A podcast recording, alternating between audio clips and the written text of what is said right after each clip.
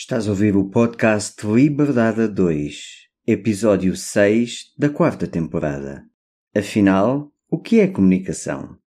Por Sónia Anjos e António Ferreira. Desta vez, a convite de Cati Pedro. Este foi um episódio diferente e especial, porque desta vez nós, o António e eu, fomos os convidados.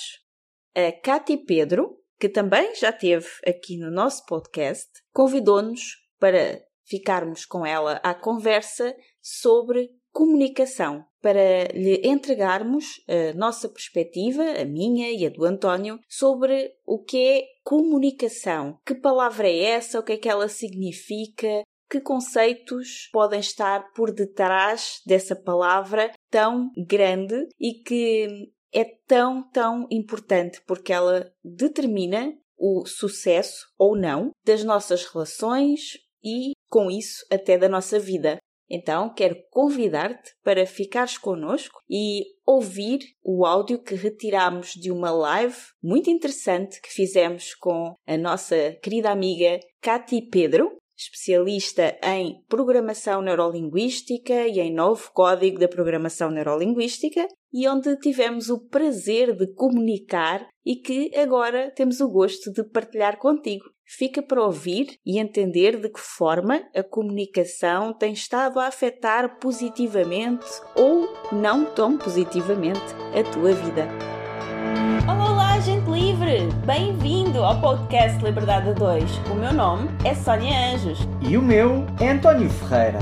Somos apaixonados por desenvolvimento pessoal e empreendedorismo de negócios que geram liberdade. Somos movidos por grandes visões, ideias fora do comum, fazer diferente e quebrar paradigmas.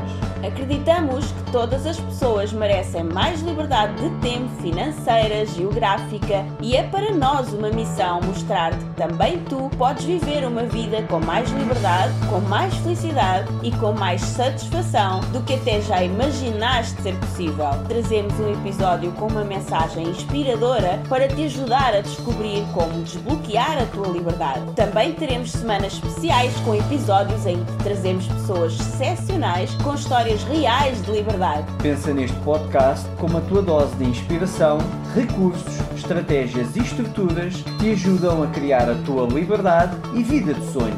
Muito obrigada por carregares no play hoje e por estares aqui connosco. Agora, vamos começar! Olá, sejam todos muito bem-vindos a mais uma live da Coaching em que vamos falar sobre comunicação.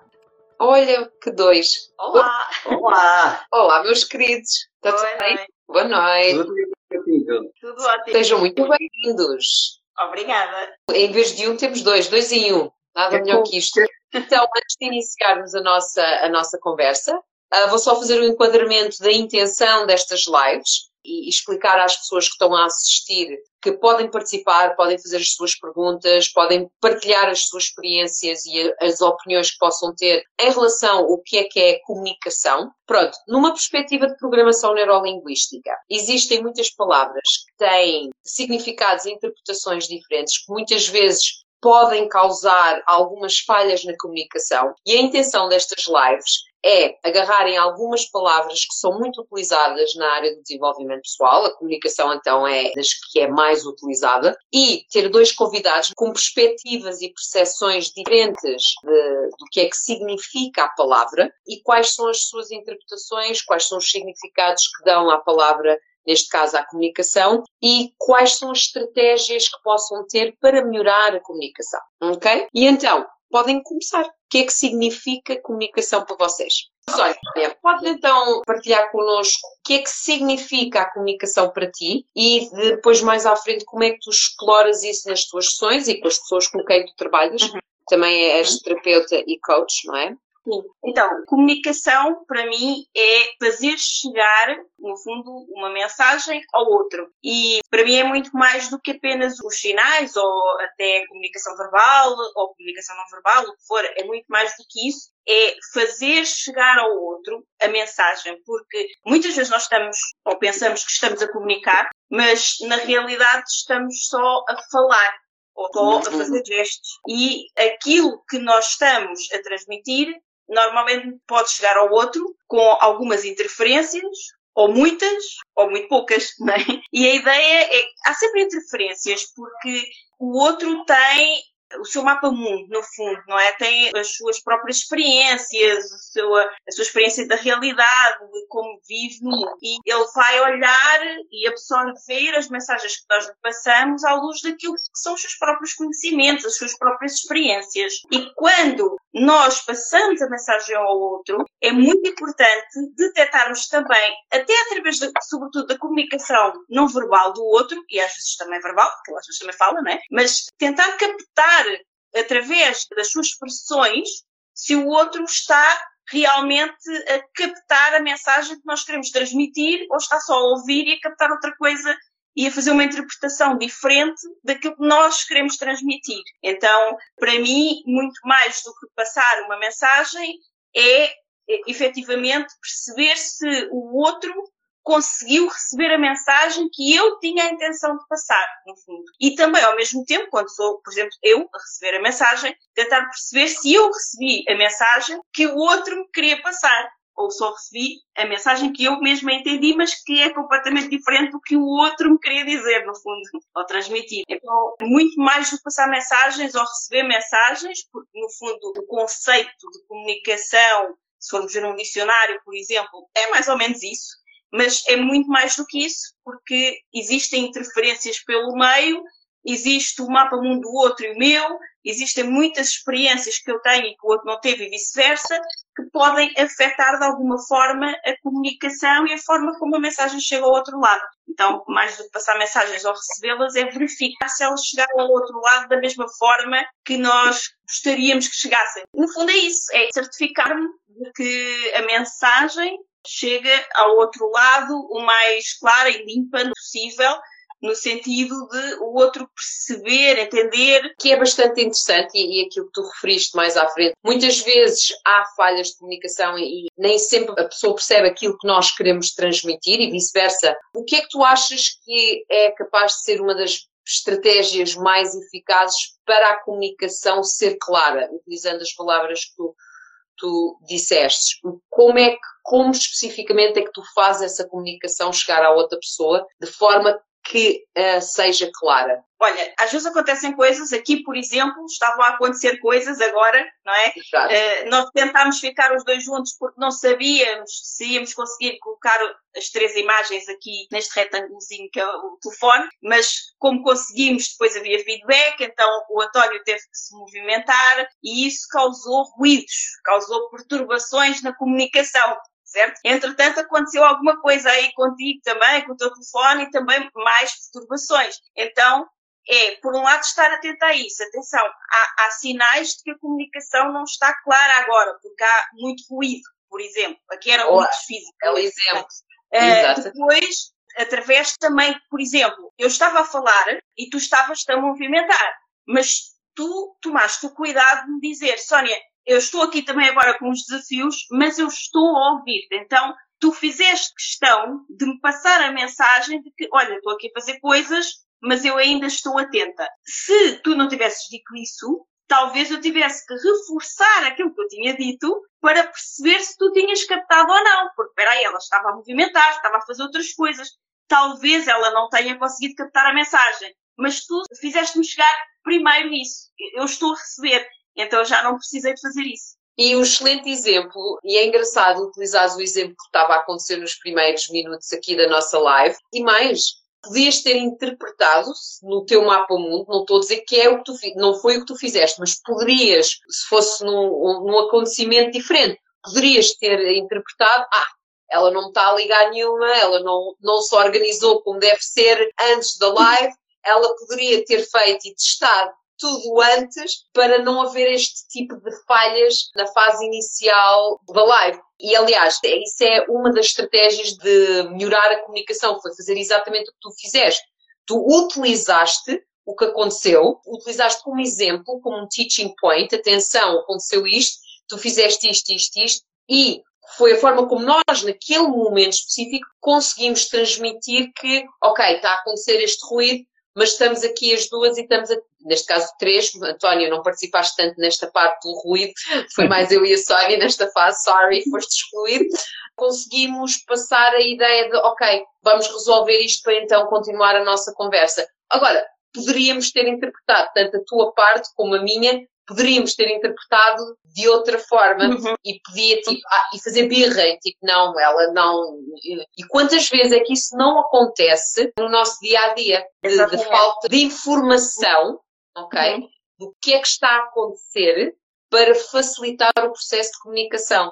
Mas olha, é engraçado porque tu disseste bem, eu sou coach e terapeuta e eu trabalho muito e essencialmente a questão justamente da comunicação. Aliás, acho que não é bem por acaso que nós estamos aqui os dois, eu e o António, nesta live. Bem. Eu trabalho muito a questão da comunicação e a comunicação dentro, sobretudo, dos relacionamentos, se bem que a parte ainda maior que eu trabalho da comunicação é a comunicação interna, ou seja, as vozes dentro da cabeça. as nossas próprias vozes. E essas próprias vozes é que nos dizem coisas que não sequer estão a acontecer, porque se nós nos ativermos aos factos, eu estou aqui numa live contigo e, devido a coisas técnicas, o António não pode estar ao meu lado, teve que mudar de sala. Facto. Resolveu-se. Entretanto, aconteceu alguma coisa no teu telefone e tu tiveste de fazer movimentações para resolver. Facto. Isso é observável. Isso está a acontecer agora. Tudo o resto são vozes na nossa cabeça que nos dizem ela não me está a prestar atenção, ela não me liga nenhuma, não quer saber do que eu estou a dizer. E quantas discussões e até bem acesas e afastamentos, relacionamentos, quebras, tudo mais acontecem por coisas que nunca sequer foram ditas. Foram ditas apenas dentro da nossa própria e cabeça. Mais nem sempre temos acesso à informação toda do que está a acontecer. Exatamente. E, e aquilo que tu referenciaste quando estavas a falar, aconteceu algo com o teu telemóvel. Tu não sabias o que é que aconteceu especificamente. Por acaso o que aconteceu foi, estava a inclinar e o, o segura o telemóvel estava a inclinar para a frente e eu tirei a ficha para não estar a puxar e não teve nada a ver com o telemóvel, teve a ver com aquilo que está a segurar o telemóvel. Havia, não tinhas acesso à informação toda. E quantas vezes é que nós fazemos interpretações, a comunicação está pouco clara porque fazemos essas interpretações e não estamos a ligar àquilo que chamas de factos. Nós, na programação neurolinguística, vamos para a descrição, em vez Exato. da interpretação ou da avaliação. O que é que está descrever a situação de forma a comunicação ser mais clara. E acho que foi bastante interessante o que aconteceu aqui nestes primeiros minutos e utilizar como exemplo de coisas que acontecem normalmente, falhas que acontecem, a comunicação falhou, e nem é boa nem é mau, falhou, nós fizemos para retificar e a utilização de tornar a coisa mais fluida. Sim. Muito fixe. Muito bom. Aqui Obrigada. Falhou de uma forma técnica, no fundo. E muitas vezes na comunicação entre pessoas falha justamente porque não aconteceu nada técnico que impedisse a clareza de uma comunicação nítida, mas as pessoas estavam a interpretar as coisas à sua maneira sem se ater apenas à descrição, como tu disseste muito elas, da programação neurolinguística, do que é que está realmente a acontecer. Porque tudo o resto são histórias que nós criamos dentro da nossa própria cabeça e que nós nunca podemos ter a certeza absoluta se é realmente aquilo que o outro está a pensar, não é? A não ser que lhe perguntemos e ele nos diga. Exato. E ele faça questão de dizer o que é que está a acontecer. E mesmo assim, às vezes podemos estar a perguntar e mesmo assim a informação continua a falhar, Também. ou pelo menos não a ser escassa para haver algo mais mais completo. E, e aliás, na, na, programação neurolinguística nós falamos da tripla descrição, de primeira posição, segunda posição e terceira posição, exatamente para ter a descrição de três perspectivas diferentes antes de tomar uma decisão. Ok? E, e se há uma decisão importante para tomar, termos essa tripla descrição para ter mais informação para a comunicação então ser mais clara. Muito fixe. Olha, foi muito interessante este primeiro momento. António, foste expulso, estás de volta, estás preocupado. Voltei. António regressa. Partilha connosco o que é que é para ti, o que é que significa para ti a comunicação e que estratégias eventualmente usas para melhorar e tornar a comunicação mais clara. Ok, vocês já disseram quase tudo. É, o que eu se calhar vou fazer agora é, é um pouco sistematizar, até se calhar será mais fácil para as pessoas para tirar o máximo partido e sistematizar um pouco aquilo que vocês disseram. Ou seja, o que é que é para mim a comunicação? Ou como é que eu divido a comunicação? Divido basicamente em três pilares. O primeiro é a comunicação que nós fazemos para os outros. E essa comunicação, e se nós quisermos maximizar esses sinais que nós fazemos para os outros, podemos trabalhar a nossa comunicação verbal e a nossa comunicação não verbal para assim comunicar da melhor forma, ou tirarmos o máximo partido daquilo que nós queremos comunicar para os outros. E para nós tirarmos o máximo partido daquilo que nós queremos comunicar para os outros, é muito importante nós termos bem clara a nossa intenção. E muitas vezes não a temos. E, portanto, antes de trabalhar estratégias e estruturas de comunicação, talvez seja interessante primeiro trabalharmos a nossa intenção com aquilo que nós queremos comunicar. E só depois trabalhar essas estratégias de comunicação. Porque muitas vezes eu vejo muito no, no desenvolvimento pessoal que anda muito por aí, muitas estratégias de comunicação e poucas estratégias de intenção da comunicação que se quer praticar. Depois existe o outro grupo, que será o outro pilar, que será a comunicação que os outros têm para nós. E aí eu divido também em dois pilares, que é primeiro a comunicação que os outros têm para connosco, que é eles querem passar uma mensagem e nós, se trabalharmos esta arte da comunicação, podemos, tal como vocês as duas disseram tão bem, tirar um máximo de informação dessa comunicação, ou seja, para além daquilo que a pessoa está a dizer, ela está a emitir uma série de outros sinais, pais, que está a comunicar connosco. E muitas vezes esses sinais são totalmente incongruentes com aquilo que ela está a dizer. Até há muito aquele conceito no coaching provocatório que é, ah, muito interessante o que tu estás a dizer, é que o teu corpo está a dizer exatamente o contrário. Às vezes esta expressão é muito usada a nível de provocação convém ter um, um, bom rapport antes de usar este tipo de provocação. E, portanto, é, é muito interessante trabalhar estes conceitos da comunicação para perceber e conseguir compilar o máximo de informação possível que essa pessoa está a comunicar connosco às vezes essa pessoa tem uma intenção de comunicar algo que muitas vezes pode não ser a verdade. Pode nos estar a tentar manipular, pode nos estar a tentar fazer mal, ou ela pode estar a querer comunicar uma coisa e não está a conseguir por palavras e nós conseguimos perceber pelos não verbais dela o que é que ela está a tentar fazer. Depois, continuando na comunicação da outra pessoa, é aquilo que é o feedback, ou seja, quando nós estamos a comunicar com alguém, essa pessoa, enquanto nós estamos a comunicar com essa pessoa, essa pessoa está a comunicar connosco. Ela está-nos a dar feedback, a maioria das vezes não verbal, mas muitas vezes até verbal, relativamente àquilo que nós estamos a comunicar.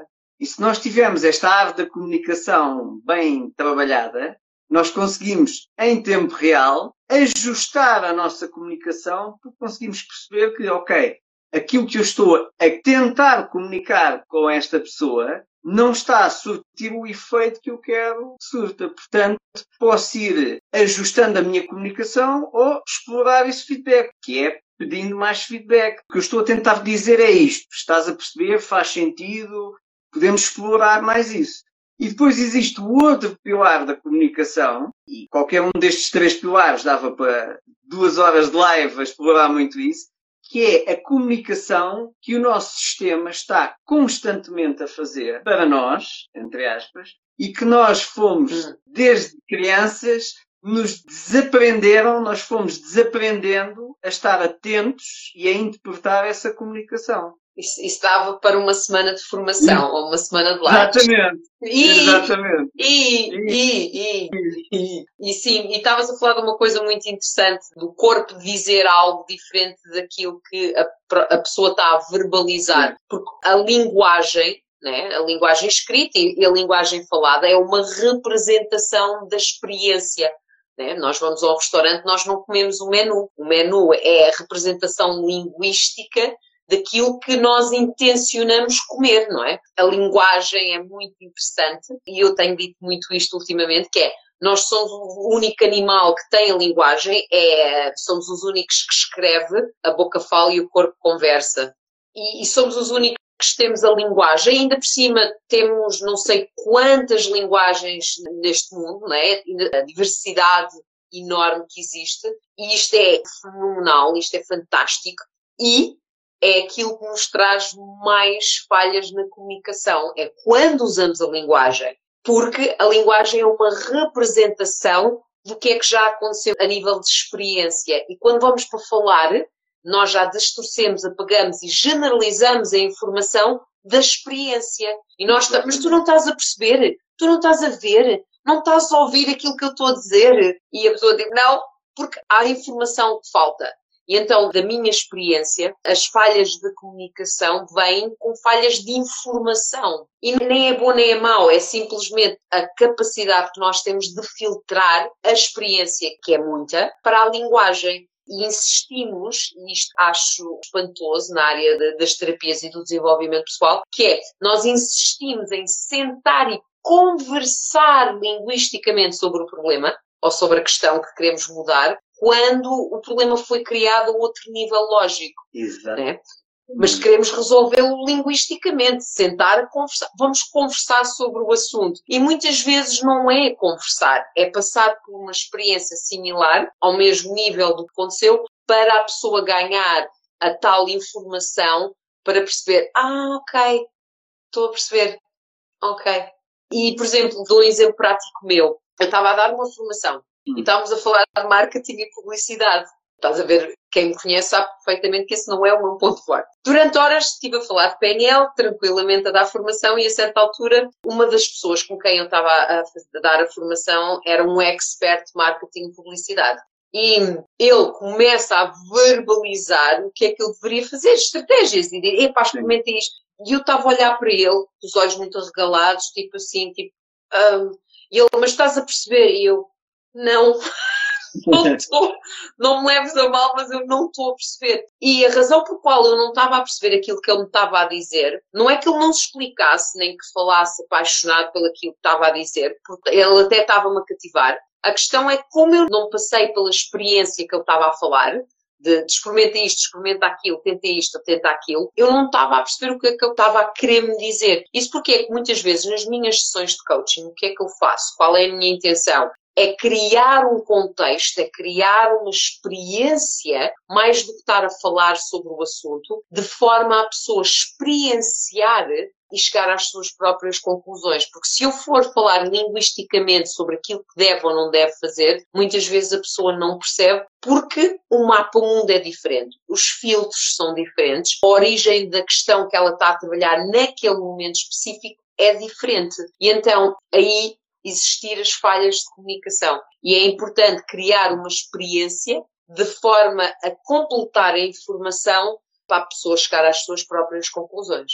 Até porque se o problema ocorre ao nível lógico da linguagem, se nós vamos resolvê-lo através da linguagem, nós continuamos no mesmo contexto ou no mesmo nível do problema. Se o problema foi criado linguisticamente, agora se o problema foi criado através de uma experiência, aí os níveis são diferentes. Exatamente, ou seja, imagina, eu, eu, tenho um problema criado com uma experiência. Por norma, um problema é criado com uma experiência, não é? Sim, Mesmo sim, que eu tenha. Vamos imaginar, eu discuti com a Sónia, dissemos coisas um ao outro, mas foi uma experiência. Uhum. E eu agora vou ter contigo e vou falar sobre o assunto e espero que tu fales sobre o assunto e com esta conversa vamos resolver a experiência desagradável que eu tive com a Sónia. Não vai funcionar, mas podemos estar oito anos em Não, mas, mas, mas e, e mais, e mais, tu vens ter comigo, e eu utilizo isto muito nos exemplos das minhas sessões de coaching, que é, é só uma versão da história. Claro. E agarrando no exemplo que tu deste de teu e da Sónia, eu, se tu viesses ter comigo para fazer uma ação, eu só ouvia a tua versão, não ouvia a versão da Sónia. Ok? Isso porque é que eu acho muito interessante as terapias de casal né? E Sim. temos aqui as duas perspectivas. E muitas vezes estão a falar do mesmo assunto de formas completamente diferentes e parece que até quem está de fora parece que estão a falar de duas histórias completamente diferentes. Estão a falar do mesmo assunto, do mesmo contexto, da mesma experiência, agora, completamente formas diferentes, porque os filtros as experiências, a, a forma como processam a informação é diferente. E se eu tivesse que ser grata, por exemplo, à programação neurolinguística, no sentido de aquilo que me ensinou, que fez-me sentido para mim, foi exatamente perceber que o mapa não é o território, né? Cada uhum. pessoa vai filtrar a informação de forma diferente e que hum, baseado nesses filtros, é o que é. Não é que a pessoa esteja errada, não é que eu esteja errada, não é que a pessoa esteja certa ou eu esteja certa, é que simplesmente a pessoa experienciou de forma diferente, filtrou a informação, a experiência sensorial de forma diferente. Exatamente. Completamente. Eu trabalho bastantes vezes com terapia de casal e é muito interessante ver essas dinâmicas. Para já, quando colocas as pessoas a, a, falar à tua frente, é muito giro porque é como se tu desaparecesses. Porque eles comportam-se como se não tivesse mais ninguém ali a ouvir a conversa. E depois é exatamente isso que tu dizes, é muito interessante. Quem está de fora a ver aquelas pessoas ali a falar coisas completamente distintas, parece que não dá sequer para tocar uma história na outra. E tem muito a ver com isso. É por isso que eu disse que a maior parte do trabalho que eu faço é sobre comunicação, mas é sobre comunicação interna, porque essa comunicação interna influencia toda e qualquer outra comunicação que queiramos fazer claro. com o outro. E muitas vezes parece que as pessoas imaginam, não sei se imaginam ou não, que a outra pessoa adivinha aquilo que elas estão a pensar. Aliás, começam a conversa, tu já devias saber. Exato. que é muito Exatamente. Tu já sabes, tu já sabes. Sei, sei tu o quê? não devias ter feito aquilo que tu já sabes.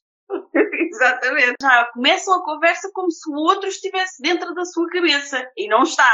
De todo. E lá está, mais uma vez, a informação é generalizada, distorcida e apagada quando vem cá por fora em termos auditivos, né? Porque quando tu falas no diálogo interno e, e, e os exercícios para trabalhar o diálogo interno é bastante interessante e é engraçado quando se desconstrói esse diálogo interno, essa comunicação interna e consegue-se perceber a origem dessa comunicação interna, muitas vezes vem de padrões uhum. de infância e de I told you, né? Eu disse-te, por repetição, há uma programação nem sempre positiva que vai ditar os resultados que a pessoa tem como adulto, não é? Uhum. Sim, e duas crianças tiveram programações diferentes. Quando se tornam um casal, e conversam, são dois mapamundos completamente diferentes, com interpretações completamente diferentes sobre a mesma coisa, neste caso a mesma conversa que está a acontecer. E é muito interessante. Ah, e já a Sónia, e agora agarrando naquilo que tu disseste de, de fazeres de terapias com casais, a linguagem não verbal deve ser delicioso de observar. Como é que é, é a linguagem não verbal?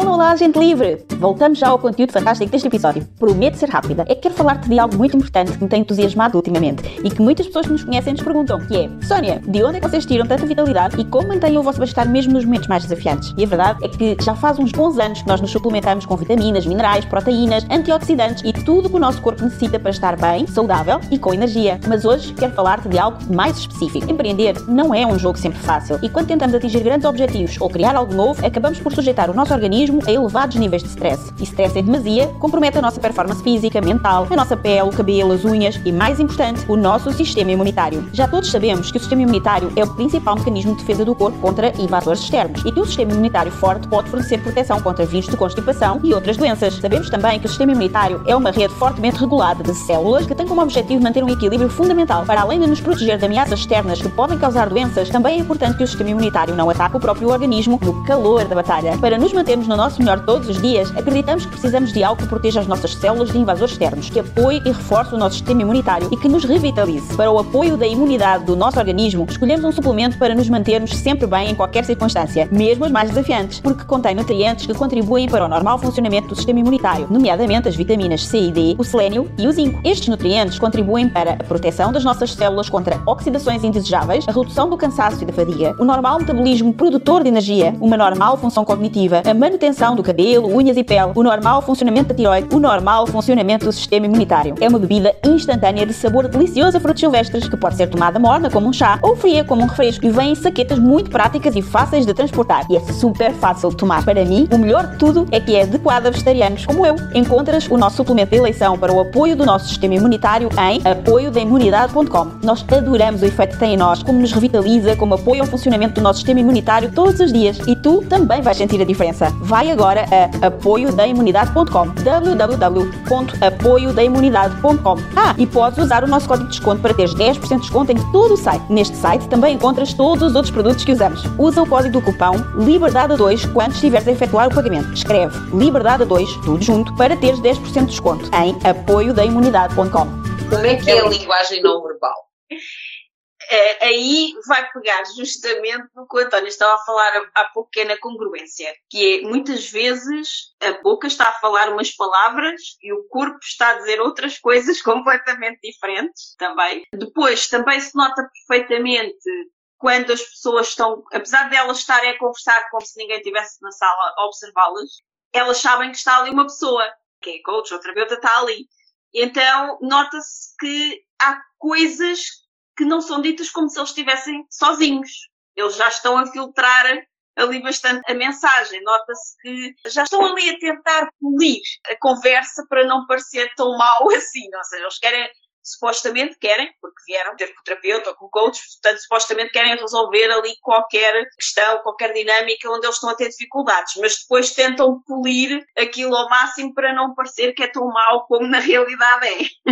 E depois falam dessa forma, mas o corpo acaba por não corresponder. E nota-se depois através das expressões faciais, dos gestos que fazem, e muitas vezes também o outro, quando eles estão a falar um para o outro, não está a ouvir nada porque eles já lá está, porque só estão na conversa dentro da sua cabeça. Eles quase nunca estão a ouvir o outro, eles já estão a preparar a próxima fala. Então, eu não te ouço, eu vou ficar aqui numa live contigo, mas não vou ouvir nada do que tu estás a dizer. Vou só pensar no que eu quero dizer a seguir.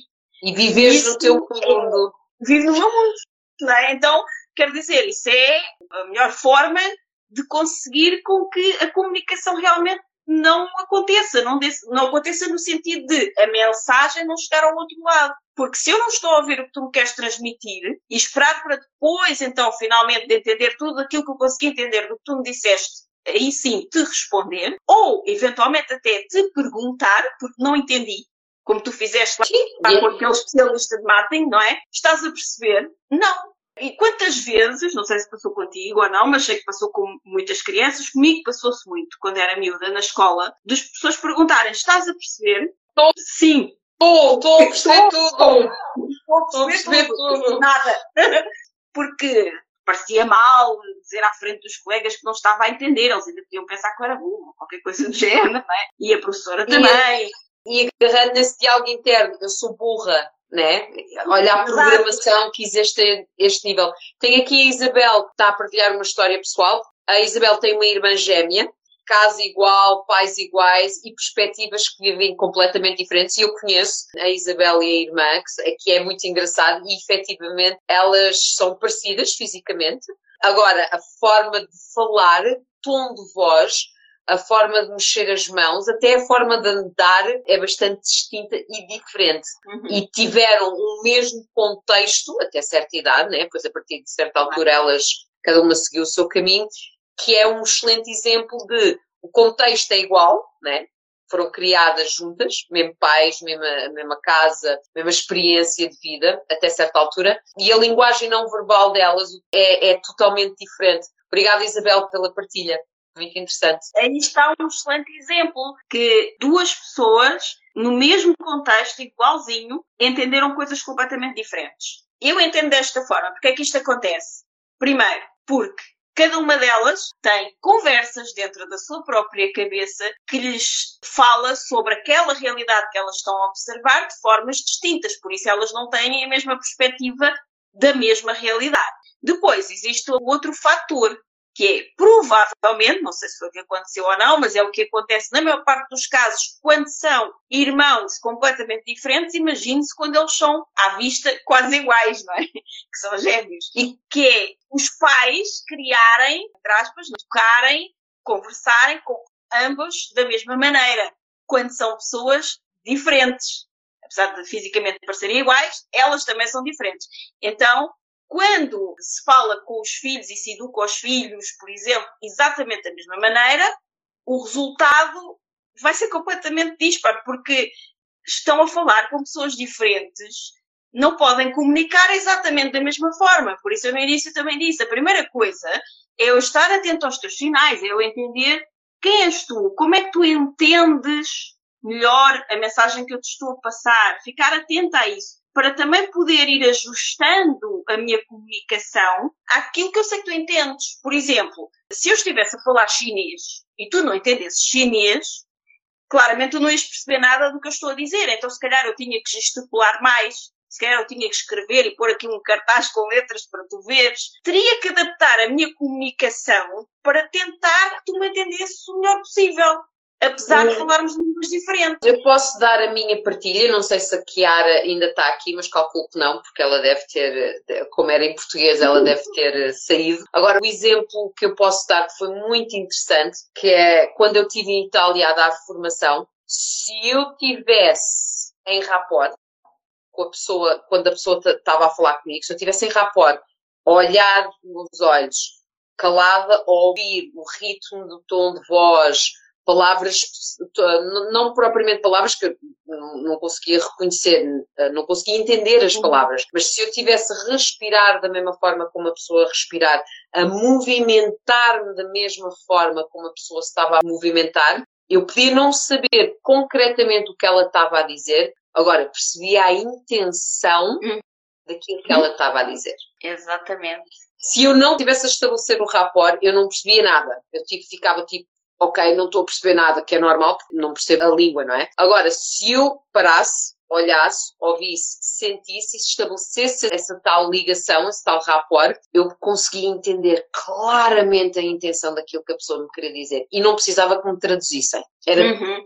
e é tão muito engraçado isso que tu estás a dizer, porque tu disseste há pouco que nós somos o único animal que tem esta capacidade da linguagem verbal e que, inclusive, é com várias línguas diferentes ao longo do mundo inteiro. No entanto, os animais que não têm esta capacidade, quer dizer, eles têm, eles, não sei se eles sentem. Tem outra forma de comunicar, outra forma não é comunicar, através da linguagem mas, escrita. Exato, mas como eles não têm esta forma de comunicar, eles acabam por se entender muito bem, porque exatamente porque fazem isso que tu fizeste, que é se eu não consigo entender as palavras que esta pessoa diz, a linguagem verbal, então eu tenho que estar muito atenta a todas as suas movimentações, eu tenho que fazer o tal rapport, como tu disseste, que é começar quase como que a comportar-me exatamente, a respirar, tu disseste até respirar, da mesma sim, maneira sim, que a pessoa respira. Tu consegues alinhar-te de tal forma com aquela pessoa que está ali à tua frente, tu quase deixas de necessitar de entender as palavras que ela diz para entenderes a mensagem que ela está a passar.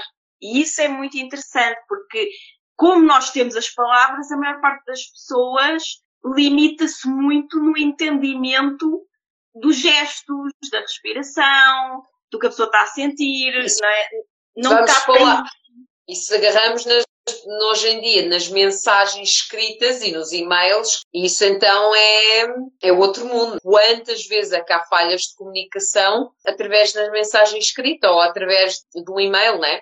Porque falta essa parte não verbal na transmissão da mensagem e dos sinais. Estás a falar, eu estou a lembrar de uma situação muito engraçada, justamente com um casal, com que eu estava a fazer terapia de casal há uns tempos atrás, e que, a dada altura, ela manda-me uma mensagem, que foi o reencaminhamento de uma mensagem que ele lhe tinha enviado a ela, que eram só emojis. E ela, estás a ver como ele é? Olha para isto. Ela primeiro reencaminhou só os emojis e depois é que escreveu. Só que eu, quando vi os emojis, entendi uma coisa completamente oposta do que ela entendeu. Eu achei que tinha sido querido, que tinha sido fofo e ela estava super ofendida. E eu não entendi. Como assim? Isso é um claro exemplo. Isso é um ou seja, tu tiveste uma alucinação, ela teve outra alucinação e ela estava-te a explicar a alucinação dela, tendo por base que a alucinação dela era a realidade. Exatamente. Ela achava que era. Mas o que vocês estão a dizer é tão, tão, tão valioso, sobretudo porque, para além da questão dos sinais não verbais, a questão do rapport, porque vê-se muito conteúdos e inclusive a formação de comunicação, estratégias e quase como verdades lá para Alice de comunicação não verbal, que à luz da PNL significam rigorosamente nada. mas que há formações muito caras com uma série de estratégias à la Palice que são verdades. Se a pessoa Eu, eu, pôs a mão no, no dedo, se a pessoa olhou para trás, cruzou os braços e que não vale nada. É muito mais interessante o rapport e a calibração do que propriamente essas verdades que não valem de nada. Eu, Eu dou um vou- exemplo muito meu, que é, Uhum. e eu lembrei-me desse exemplo porque vocês estavam a dar esse exemplo, que é a questão do fazer assim. Eu No meu mapa também. mundo, no meu mapa mundo, quando eu estou a dizer qualquer coisa e faço isto, é não. Estou já aqui a dar um, estou-me a despir de comunica- da minha comunicação não verbal. Isto é não. Isto é muito sim. Ou seja, porquê? Porque quando eu faço isto, é um não estás a ver. Ou seja, se tu me disseres foi bom, e se eu fizer não. Se eu fizer sim, quer dizer que não foi. Agora, se eu fizer, é pá, foi muito bom. Uma pessoa com as verdades à la Palice foi muito bom. Ele não gostou nada disso. Na minha, no meu mapa mundo, o foi muito bom é tu não estás a ver o quanto aquilo foi bom. Portanto, lá está. Então o que é que é importante? É rapport, para tudo de uma forma esquisita, não é? Porque as pessoas não conseguem compreender o poder do rapport. não sei, Mas rapport, tu, não ao nada. rapport, consegues perceber que isto foi muito bom, é mesmo porque foi muito bom, e sobretudo a calibração. Se fores calibrando, vais perceber que eu muitas vezes, quando estou a dizer que sim, estou a fazer assim. No Porque meu eu- caso, Eu não vou fazer essa conclusão. Aqui a questão é, para eu deduzir que há uma diferença no abanar da cabeça das- dos três exemplos que tu deste agora, eu tenho que ter um baseline. E para eu ter um baseline, eu tenho que calibrar-te em várias situações. E só depois dessa calibração e da repetição do movimento da cabeça e mais eu detectar essas diferenças dos três abanares da cabeça que tu acabaste de fazer e falar contigo e perguntar ou, ou arranjar uma estratégia de perceber tu fazes desta forma nesta situação, tu fazes da outra forma naquela situação, pois aí sim é que eu posso dizer, ok, isto poderá significar isso. Se eu te perguntar e tu validares a minha descoberta, vá, vamos Sim. assim dizer. Agora, tu falaste em pilares. Para mim, os três pilares na comunicação é muito simples. Calibração, observar, e não é só observar, porque quando nós falamos em calibração na PNL, não é só observação. A observação, claro que é importante. Agora, muitas vezes, se nós retirarmos essa capacidade de observar, temos os outros sentidos a usar, que é a parte auditiva.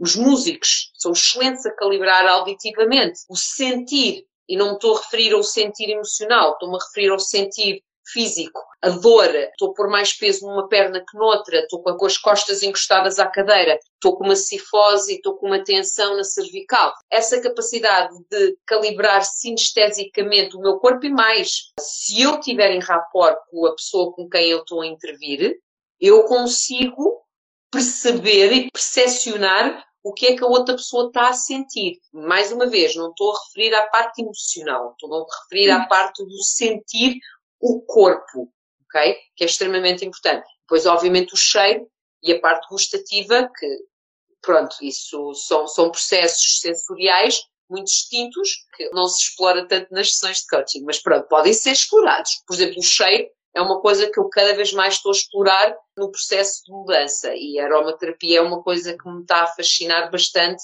para explorar no futuro. Com isso dito, a capacidade de usar os sentidos para detectar diferenças dessa baseline e percepcionar o padrão comportamental, linguístico, for, essa é o primeiro pilar.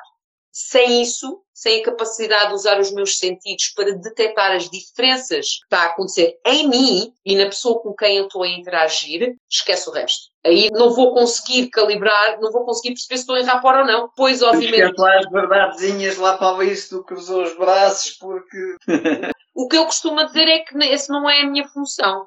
Não é de toda a minha função. Depois de estabelecer o rapport e de perceber como, porque há várias formas de estabelecer o rapport. E a terceira, através da calibração e através do rapport, o meu estado. Qual é o meu estado? E qual é o estado da pessoa com quem estou a trabalhar? E muitas vezes o estado muda do início de uma sessão de coaching para o fim. Né? E sai o estado é de alguma forma a consequência desse trabalho de rapport e calibração que foi feito durante o processo todo. Porque eu costumo dizer, se a calibração e o rapport estiver bem feito, e quando eu digo bem feito é utilizado a nível otimizado, né? tipo uhum. a 100%, que é um exagero, mas pronto, é bem utilizado, a aplicação de uma técnica é quase irrelevante. Sim. Uhum. Okay? E aliás, se nós conseguirmos calibrar como deve ser e percepcionar que tipo de pergunta vai fazer o efeito desejado, se calibrarmos bem, nem precisamos de fazer a pergunta. Fisicamente já nós sabemos a resposta. E mais, não sei se vos acontece nas vossas sessões, que é, não faço perguntas muito elaboradas, né? Faço perguntas bastante simples e a certa altura faço a pergunta e a pessoa vai para responder para e diz, ok, já percebi. Olha, já percebi. Ok, pronto, está lá. Ela, sim, sim, sim, já percebi, não, precisa, não precisas de explorar isso mais, já percebi. Quando ela me diz isso, é porque não tem que entrar na explicação qual é o processo. Ela sabe, ela sentiu qual foi o processo. Sim. E acho que para, sensorialmente, para é? mim, exatamente, sensorialmente, para mim, isso é comunicar. Exatamente. Aliás, cada vez mais, e eu, eu falo pelos cotovelos, falo pelos cotovelos, cada vez mais é a capacidade de não falar tanto, de manter-me calada, de observar, de ouvir, de sentir e ver o que é que acontece a partir daí. A comunicação não verbal cada vez mais torna-se importante no processo de mudança. Sim. Tu estavas a dizer agora, eu falo pelos cotovelos, eu estava assim, mas não era, não era dizer que tu falas pelos cotovelos, é porque eu também tenho isso, também Tens falo pelos cotovelos. Esse padrão, também esse padrão. Mas uma coisa muito interessante que acontece justamente nas sessões é exatamente isso, é perceber que às vezes quanto menos falas, até aquilo que tu disseste, que vais para fazer a pergunta e a pessoa, ah não, já sei, já sei o que é que queres dizer, já ok, já entendi. Exatamente, ou seja, quanto mais tu fazes um bom rapport, quanto mais tu calibras, quanto mais consegues entrar dentro daquilo que a pessoa está a sentir, lá está, menos palavras precisas de utilizar. Que no fundo não é a mesma coisa, mas é, é idêntica. É como aquelas pessoas italianas que tu não entendias as palavras, mas conseguias entendê-las, se calhar até muito bem, melhor do que algumas que falavam uma língua que tu entendes, Sim. não é? Então isso é muito interessante. E a questão também do Estado, que tu falaste, para mim, se a pessoa entrar e sair do mesmo jeito, não, eu não fiz nada, eu não estive ali a fazer nada. para mim ela muda o estado, ponto. Tem que ser assim, porque se ela sai igual ao que entrou, vem cá fazer o quê? Nada. Para mim não vem cá fazer nada, não é? Então, não trabalho. já, já, muda de profissão, muda de profissão. Não, o que é que tem que fazer? Não, ela tem que mudar, tem que mudar o estado, muda, com certeza. E, e tu estavas a falar de uma coisa que para mim também é importante, que é o cheiro, e hum. eu trabalho muito também com a terapia, e explorar a questão dos cheiros com as pessoas é bastante interessante e leva-as a estados muito interessantes também, não, onde nós um trabalho com elas. Giríssimo, e eu dou muitas vezes este exemplo nas formações, e acho que o António já deve me ter ouvido falar. Eu tomo conta da minha mãe, sou, sou principal caretaker, e hum, quando entro no quarto, de manhã para dar um pequeno almoço, para acordar, o que for, consigo perceber pelo cheiro se ela vai ter um bom dia ou se vai ter um mau dia. Vai iniciar a manhã de uma forma complicada, intensa, ou se vai tipo acordar bem disposta e vai estar tranquila consigo perceber isso no segundo que eu entro no quarto. E foi um caso muito interessante de uma pessoa está doente, de uma pessoa próxima de mim que está doente, e quando eu estive perto dessa pessoa, o cheiro da pessoa estava diferente. Hum. Na altura não percebi. Não percebi o porquê. Claro, não tinha esse tal baseline, não tinha ponto Sim. de calibração. Mas cheguei ao pé da pessoa e a pessoa cheirava-me diferente. E até comentei, e umas semanas depois houve a confirmação que a pessoa estava doente e eu assim, que engraçado. E eu inconscientemente apercebi que estava qualquer coisa que não estava bem, porque o, o, cheiro era nitidamente diferente e não era propriamente aquele cheiro agradável. E obviamente depois confirmou-se e eu assim, ok, que engraçado, que informação no nosso dia a dia que nós camuflamos com perfumes e com cheiros, que nos está a retirar a capacidade de percepcionar o que realmente está a acontecer. E isso foi tipo um wake-up call. Isto foi recente, isto foi há, há umas semanas atrás. E, e lembro-me de ter ficado chocada comigo própria. Disse, ok, tu percepcionaste que estava qualquer coisa de errado, mas não deste atenção. Uhum. Só semanas depois, lá está, é usar a informação sem ser camuflada a informação que existe à nossa volta. Mas o quanto é que agora, porque tu ainda não tinhas tido esse, esse alerta, vai, ainda não te tinhas apercebido que isso acontecia. E agora, por exemplo, a cuidares da tua mãe, tu já consegues Sim. perceber cheiros diferentes todos os dias. Chegaste ao pé dessa pessoa, sentiste um cheiro diferente, mas não, não ligaste os pontos. Não. Só mais que ligaste. Agora que tu já sabes isso, já tens essa consciência, o Sim. quanto é que será possível tu entenderes e captares coisas que estão a acontecer à tua volta, com os outros e até contigo mesmo, só através de ligeiras alterações nos cheiros, do ambiente, das Sim. pessoas. E se calhar agora é mais atenta, não é? é? isso. É por causa disso que eu quero explorar um, a parte do, do, cheiro. Porque, claro que é utilizado na aromaterapia, mas eu não sei como. Eu não sei uhum. quais são as estratégias, não sei qual é os protocolos utilizados, estou super curiosa. Agora, acho que é um sentido subvalorizado, né? Na, na, atenção, subvalorizado no mundo do desenvolvimento pessoal. Acho que é uma componente uh, extremamente interessante para ser explorada para o processo de mudança. Muito uhum. interessante. Mas é isto, acho que é, vai ser o próximo passo, vai ser por aí. Acho que vai ser pelo cheiro porque tá, a informação que vem daí é, é muito interessante.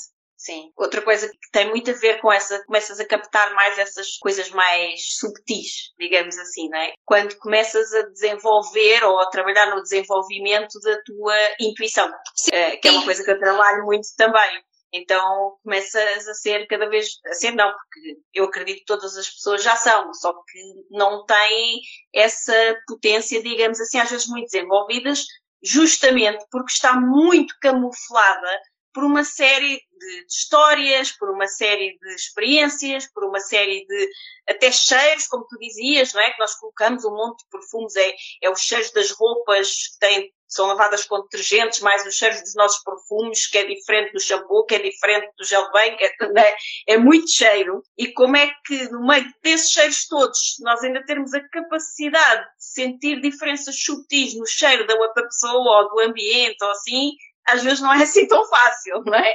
Então, o trabalho de desenvolver a intuição, de estar atento, que no fundo para mim desenvolver é estar mais atenta a ela, porque ela já está lá, já existe, começa muito por aí, por estar mais atenta a cheiros, por exemplo, a coisas que acontecem com um determinado padrão ou não. Isso ajuda bastante também. E quando tu começas a desenvolver essa capacidade, tu começas a captar muita coisa também na comunicação do outro e a entender muito melhor o outro sem ele sequer abrir a boca, o que é muito interessante. Exato. E ponto. Daí a importância da comunicação não verbal. Uhum. E usar os nossos sentidos para detectar essas diferenças, todos eles. Todos eles. olfato é um deles também. Sim. Um, não é sei se queres acrescentar alguma coisa, António. É um bocado aquela questão de, de, daquele terceiro pilar, digamos assim, que eu dizia da comunicação, que é aquilo que o nosso sistema está constantemente a comunicar para nós e que nós fomos programados para desaprender isso. Nós, como crianças, é aquele conceito de a criança está a correr eh, no inverno de t-shirt ou, ou, ou, tirou o casaco e é o pai a dizer veste o casaco está frio e ele diz não está frio nenhum, está sim senhora. Ou seja, o pai está a programar a criança que esquece, não ouças o teu corpo está frio porque eu estou a dizer que está frio. Aquilo que tu estás a sentir é, é irrelevante. Exatamente. Há uma descalibração. Então nós, nós, raça humana, ensinamos as nossas crianças a ficarmos surdos e cegos daquilo que o nosso sistema está constantemente, a informação que ele está-nos constantemente a dar. Pelo cheiro, uma picada, nós estamos a dizer uma coisa e sentimos uma picada ou uma tensão que é o nosso sistema a dizer não, não, tu não queres isso. E então sentimos uma picada, um pequeno desconforto, mas nós fomos programados enquanto crianças a isso tudo é irrelevante. O que interessa é o que me dizem, é a verdade e aquilo que eu digo. Muitas vezes eu digo coisas porque parecem bem ser ditas. E então nós apagamos toda essa informação, que se calhar é 90% da informação, e ficamos só na linguagem. E muitas vezes a linguagem nem é aquilo que nós queremos dizer, é aquilo que parece bem dizer. E se nós, fica aqui um bocado o convite às pessoas que me estão a ouvir, se nós começarmos a explorar mais o cheiro, as tensões, as picadas, os desconfortos e formos com curiosidade genuína e sem julgamento, o que, é que será que isto quer dizer? Será que estou mal disposto ou é que eu senti esta impressão quando alguém me disse qualquer coisa, quando eu ia para dizer qualquer coisa? Isso é o nosso sistema a dar-nos informação. Às vezes a validar aquilo que nós queremos dizer ou que nós estamos a ouvir, outras vezes a dizer-nos não é por aí, não é por aí. Mas nós, como temos aquela programação de não, não, eu devo, é, o sucesso é isto, o que eu quero é isto, toda a gente está a dizer que uma vida como eu tenho é isto, portanto é isto que eu quero. E o nosso sistema a dar-nos uma série de desconfortos e nós a não ouvi-lo. E se nós estivermos mais atentos a essa comunicação que o nosso sistema está constantemente a dar. E que é bastante eficaz. Exato, e que é bastante eficaz, se calhar preveníamos muito mais doenças, se calhar tínhamos uma vida muito mais feliz, se calhar tínhamos uma relação com o nosso chefe, com a nossa cara metade, com os nossos filhos, muito conosco, mais conosco próprios. próprios. Connosco próprios. Porque às vezes nós achamos que o que nós queremos é ir para a direita e o nosso sistema está-nos constantemente a dizer não vais para aí, não vais para aí, não vais para aí. Ele vai-nos sussurrando, depois vai falando connosco e chega uma altura que ele dá-nos um grito. E o grito às vezes é uma doença. Não é? Que ele foi, ele foi dando-nos uh, toquezinhos, não é? E como nós não ouvimos, começou a gritar. Exatamente. E se nós explorarmos muito mais essa comunicação que o nosso sistema está constantemente em diálogo connosco, teríamos uma vida muito mais eh, saudável e muito mais simples e, é, e leve. E a Jorge disse, os adultos é que precisam de reaprender a se reprogramar com as crianças. Exatamente. Bem isso. Exatamente. Há uma frase, há uma frase que o co-criador da PNL diz, que é das minhas frases preferidas, que é as crianças provocam o mundo para corrigi-las. Exatamente. É das frases que eu mais gosto dele, que é exatamente isso. O erro é um processo de aprendizagem, né? Uhum. Ponto. Exatamente. Meus queridos, não sei se querem acrescentar mais alguma coisa. Diz? Queria só terminar, às vezes estamos tão cheios de outras vozes, do que os outros dizem, do, do que pensam, etc., e que nós estamos sempre a tentar alinhar-nos com, porque queremos agradar a todos, não é? a gregos e a troianos, enfim, e acabamos depois no fim por não agradar a pessoa mais importante da nossa vida, que somos nós mesmos, e esquecemos de nos ouvir a nós próprios. E é preciso muito fazer essa desprogramação. E aprender de olhar aquilo que foi lá colocado a mais e que não fazia falta, no fundo. Sim, agora isso, isso agora dava para mais uma hora de conversa. Sim. Claramente. Não sei se quiserem acrescentar mais alguma coisa antes de nós terminarmos aqui a nossa conversa. Eu queria pegar no que tu acabaste de dizer para apelar às pessoas a estimularem a sua vida tendo por base uma enorme curiosidade do erro. Porque Sim. Nós, como seres, e já não digo como seres humanos, como animais, os animais estão igualmente programados para aprender pelo erro. E, portanto, e, e por isso as crianças vão errando com o objetivo de aprender. Ok, fiz, errei, não é por aqui, deixa-me experimentar novamente, deixa-me experimentar novamente. E a sociedade programa-nos para não errar.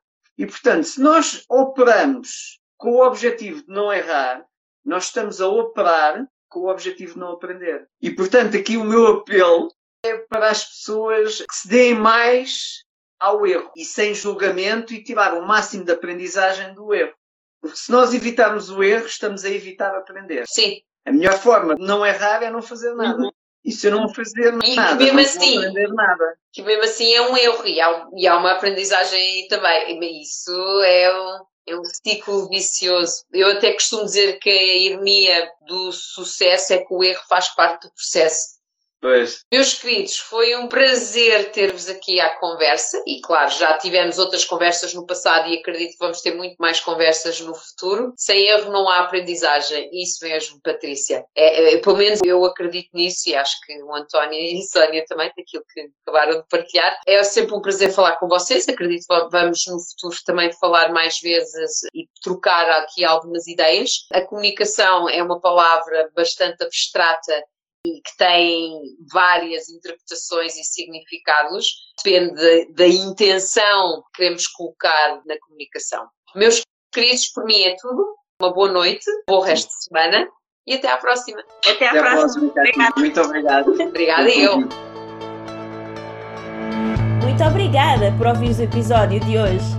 Se gostaste do que ouviste, certifica-te que nos dizes isso deixando-nos a tua avaliação e o teu comentário, porque a tua opinião é mesmo muito importante para nós. Estamos em todas as principais plataformas de podcasts. Lembra-te de subscrever o podcast para receberes automaticamente os próximos episódios. E se fizer sentido para ti, partilha-o com quem mais gostas. Também podes ouvir os episódios no nosso site em liberdade2.com. Para saberes mais sobre nós, acompanha-nos nas redes sociais.